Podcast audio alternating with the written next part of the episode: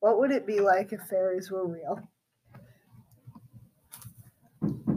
So, in the Artemis Fowl series, a 13 year old genius who happens to be a criminal mastermind finds the fairy world.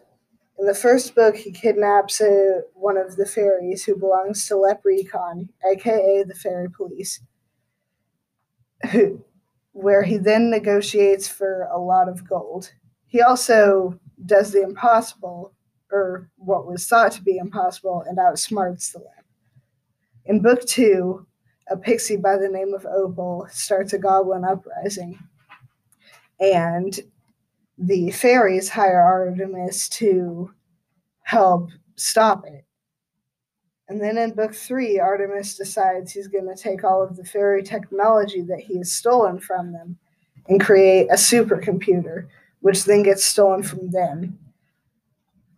Uh, the fairies uh, had to help him get it back, or else uh, their world would collide with humans, which they don't want. And then in book four, Opal returns, decides to kill the fairy that Artemis kidnaps Commander, and then frame her for it. Together, uh, Artemis uh, and the fairy uh, decide to take down Opal for one, once and for all.